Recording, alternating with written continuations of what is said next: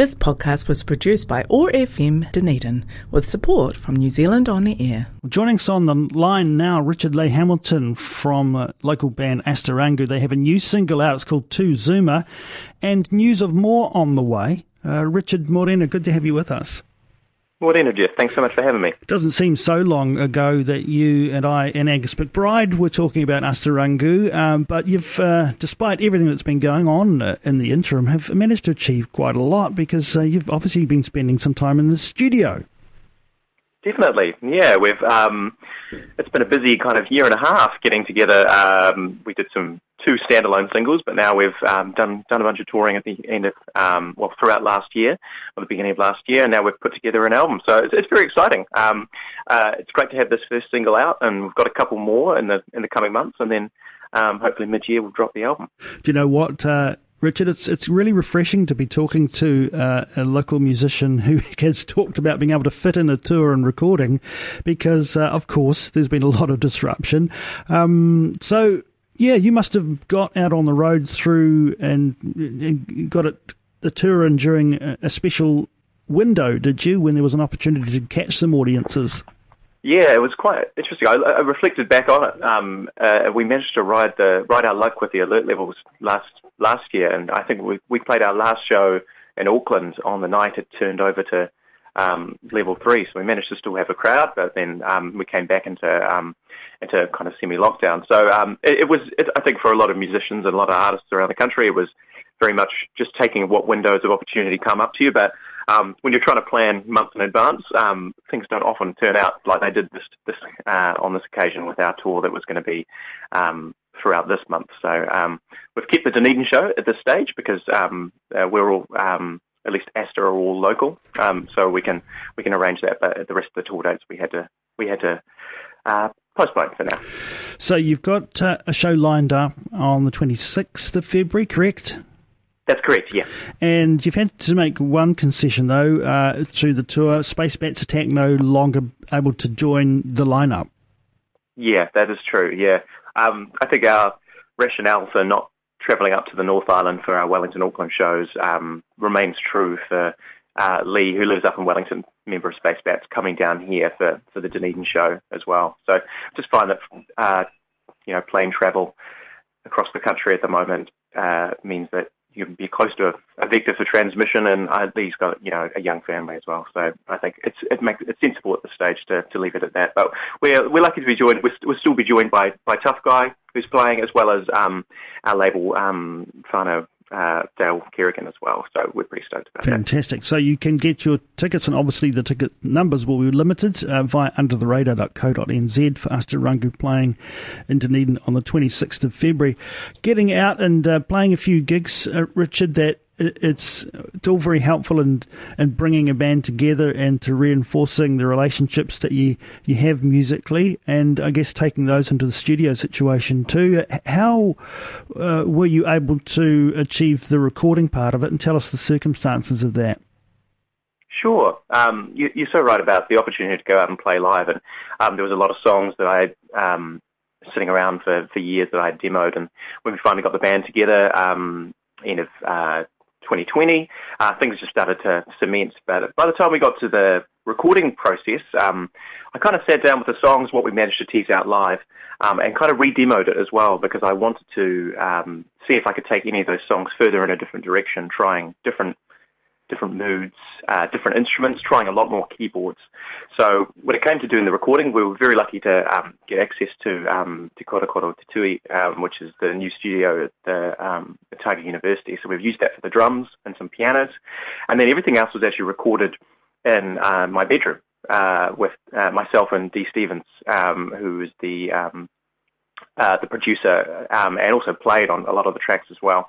Um, so fantastic contribution from him as well. But uh, you know, I, we had we had Angus coming in here doing bass in my bedroom. It was quite it's quite um, quite nice to feel like it was a bedroom project. We've still got the basis of those great, great studio drums as well.